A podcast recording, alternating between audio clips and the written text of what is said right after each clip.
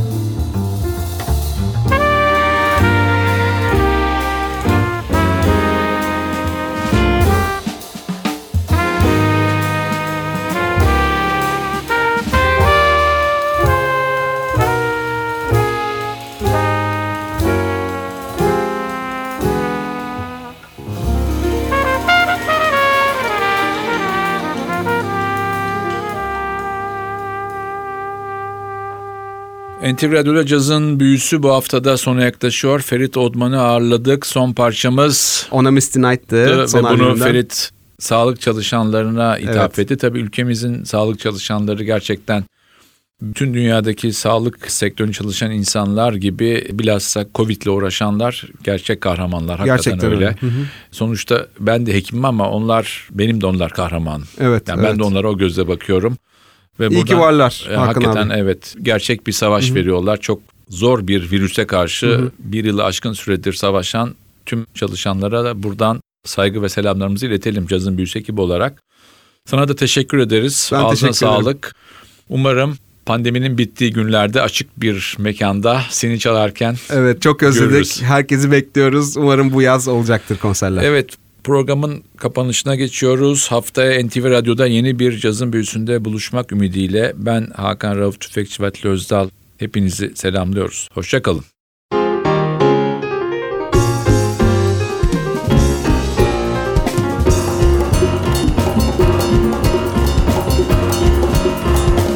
Cazın Büyüsü. Hazırlayan ve sunan Hakan Rauf Tüfekçi. Cazın Büyüsü sona erdi. Programın tüm bölümlerini ntvradyo.com.tr adresindeki podcast sayfamızdan dinleyebilirsiniz.